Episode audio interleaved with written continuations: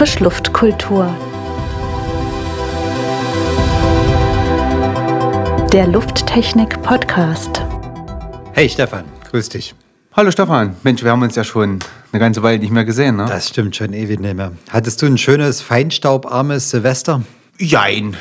Es wurde natürlich nicht mehr so viel geböllert wie vielleicht von vergangenen Jahren, aber es war schon da.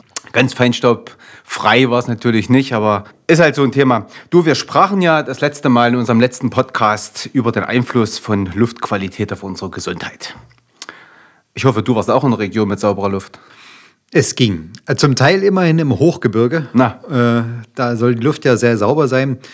In Städten, da hat man ja manchmal bis zu 10.000 Partikel und mehr in der Luft. Aber in den Bergen geht es eigentlich ganz gut. Stefan, sag doch mal was zu unserem Thema heute. Ja, wir wollten uns heute darüber unterhalten, wie man die Luft sauber bekommt. Ach, übrigens kam im September der neue WHO Air Quality Guide heraus. Aha, das ist ja spannend. Und worüber schreibt die WHO? Also was mich wirklich wieder gewundert hat, ist, dass über 99% aller Menschen, also fast alle, in Regionen leben, wo man diese WHO-Anforderungen nicht erfüllt. Das liegt sicherlich daran, dass eben viele Menschen in Städten leben. Und diese WHO-Anforderungen sind ja kleiner 5 Mikrogramm Feinstaub pro Kubikmeter, also das, was gerade zu Silvester ganz, ganz selten erreicht wird. Ja. Nur 1% lebt wirklich in einer Umgebung, wo keine gesundheitlichen Nachteile durch Luft entstehen. Also durch verunreinigte Luft entstehen. Mhm. Das fasziniert mich immer wieder. Aber nur 1% ist natürlich nicht allzu viel, ne? Deswegen, was muss man machen? Oder kann man da wirklich was machen, um diese Luft, die ja nun in 99% der Fällen leider nicht so sauber ist, wie sie sein sollte, sauber zu kriegen? Ich glaube, bei vielen Sachen hat man tatsächlich wenig Einfluss. Bei Sandstürmen oder Vulkanausbrüchen oder in der Landwirtschaft. Also ich glaube, der Bauer, der in einem modernen Traktor sitzt, der sicherlich schon, aber die Umgebung. Auch Verkehr ist ja immer wieder schwierig. Deswegen ist es fast am einfachsten, heute wieder über die Industrie zu reden. In der Industrie hat man noch am meisten Möglichkeiten. Ja, was den Einsatz von Luftfiltern betrifft in industriellen Umgebungen, es ist nach wie vor sicherlich noch die zentrale Frage, wie filtert so ein Luftfilter die ultrafeinen Partikel aus der Umgebungsluft? Das finde ich auch immer wieder faszinierend. Erstmal nutzt man ja häufig, gerade in der Industrie, eher so Sandwich-Aufbauten von Filtern. Also man hat einen Filter, der erstmal den Grobstaub filtert, alles, was man vielleicht sogar sieht, um damit die teureren Feinstaubfilter nicht zu belasten. Und geht dann über mehrere Stufen, 1, 2, manchmal 3 Stufen, bis zu diesem letzten Endes diesen Feinstaubfilter. Mhm. Und es sind im Wesentlichen 4 Filtereffekte, die wir haben, die wir verwenden können. Das eine ist der Siebeffekt, wie das klassische Sandsieb oder ein Sieb, wie man es halt kennt. Das siebt halt grobe Partikel aus, feine lässt es durch. Und im Luftstrom, in dem die Partikel fliegen, da gibt es natürlich auch Trägheitseffekte. Also wo es die Luft sicherlich schafft, einer Faser, solche Filter sind ja aus Fasern, einer Faser auszuweichen, schafft es das Partikel wahrscheinlich nicht mehr. Das bleibt einfach dran kleben. Das hat die Kurve nicht bekommen, könnte man so schön sagen. Und dann gibt es auch solche Effekte, die heißen Interception-Effekt. Also ich würde sagen sozusagen der Streifschuss. Hm. Das Partikel streift die Faser und bleibt einfach dran hängen. So wie wir manchmal an der Tischkante hängen bleiben, wenn jemand den Tisch im Raum verrückt hat. Nur wir schaffen es dann weiterzulaufen, das Partikel klebt einfach dran fest. Dann hat man auch das gefiltert.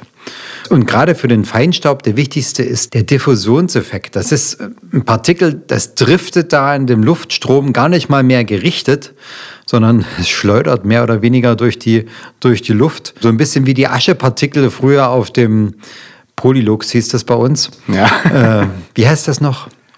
Overhead-Projektor. Genau. Wie diese Aschepartikel in den Borschen-Experimenten. So ist auch dieses kleine Partikel da im Luftstrom unterwegs und sobald das dann eine Faser streift oder trifft, bleibt es daran haften. Und so schafft man das, sehr, sehr viele Partikel herauszufiltern. Nun besteht die Luft ja aber nicht nur aus einzelnen Partikeln, sondern im schlimmsten Falle aus ganz, ganz vielen. Ja, und wie viele von denen kann ich denn prinzipiell filtern? Oder gibt es da eine Gleichung, wo man sagt, so und so viel kann ich aus der Luft nehmen und so viel schaffe ich nicht?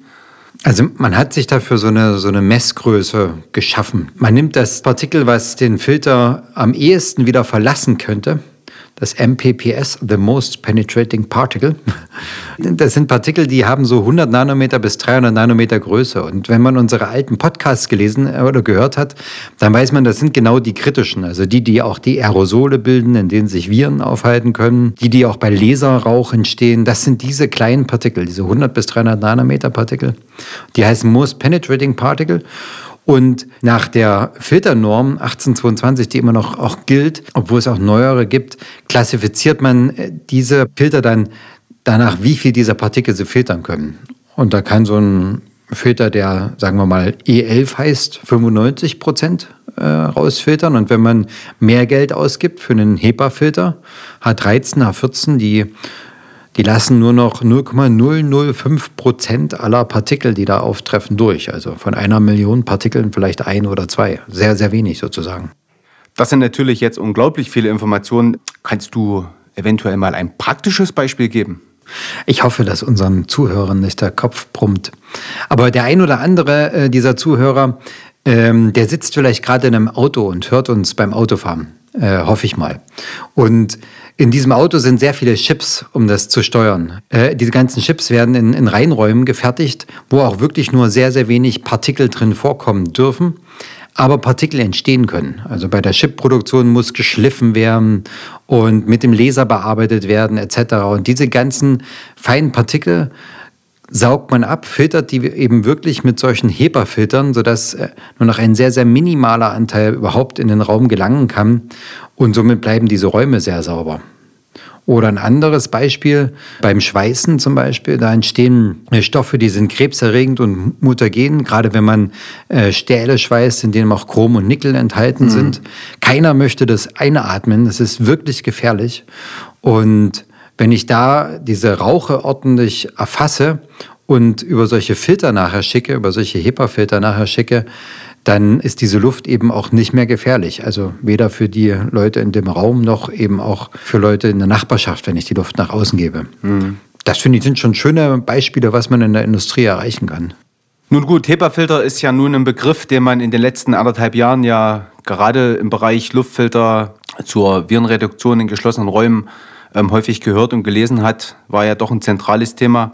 Nun habe ich aber gehört, dass sich das geändert hat, dass sich diese Bezeichnungen geändert haben, dass das jetzt anders heißt. Ist das in allen Filterklassifikationen so oder wie verhält sich das? Das stimmt, also besonders in der Raumlufttechnik, in der Klimalüftungstechnik, da gibt es eine neue Norm, die klassifiziert für die Industriefiltration, das Absaugen, Filtern, Luft dann nach außen geben. Da hat man früher schon die Norm EN 1822 verwendet und die darf man auch immer noch verwenden. Mhm. Aber jedes Land hat hier anders klassifiziert, vor allen Dingen auch anders gemessen. Und das wurde immer verwirrender und deswegen hat man eine ISO-Norm, eine weltweite Norm geschaffen, die 29463, die das alles vereinheitlicht. Für mich persönlich, kann aber auch am Erfahrungshintergrund liegen, wirkt die alte Norm etwas intuitiver. Da hieß halt ein HEPA-Filter H14 und da konnte ich mir merken, okay, in der 14 kommt die 4 vor und der filtert also 99,995%, also 4 Neunen, 99,995% der Partikel aus der Luft. Also die 4 von dem H14 war für mich immer die Eselsbrücke für die 4 Neunen, die er herausfiltert. Nach der neuen Norm heißt der ISO 45HD. Na, immerhin, meine 4 gibt es da weiterhin. Ja, Gott sei Dank. Ja. Nun sind ja Normen immer so ein nicht besonders erquickliches Thema, eher ein bisschen dröge sogar, um einen Podcast damit zu beschließen. Denn wir wollen ja unsere Zuhörer natürlich dazu animieren, auch den nächsten Podcast sich anzuhören und jetzt nicht mit als Karteireiter hier irgendwo darzustellen. Ja, Stefan, was ist dir denn dann für die Hörer, die jetzt noch nicht eingeschlafen sind, besonders in Erinnerung geblieben von unserer Runde heute? Nun, es gibt offensichtlich sehr viel Information zum Thema Luftfiltration bzw. Partikelfiltration und ich glaube, da muss man schon auch Experte sein, um sich mit dem Thema auszukennen und die gibt es Gott sei Dank am Markt und die bieten natürlich die entsprechende optimale Lösung an, davon kann man ausgehen. Wir freuen uns, euch wieder zu hören, gebt uns gerne auch Kommentare. Wir bitten drum. Und bis bald. Ciao. Tschüss.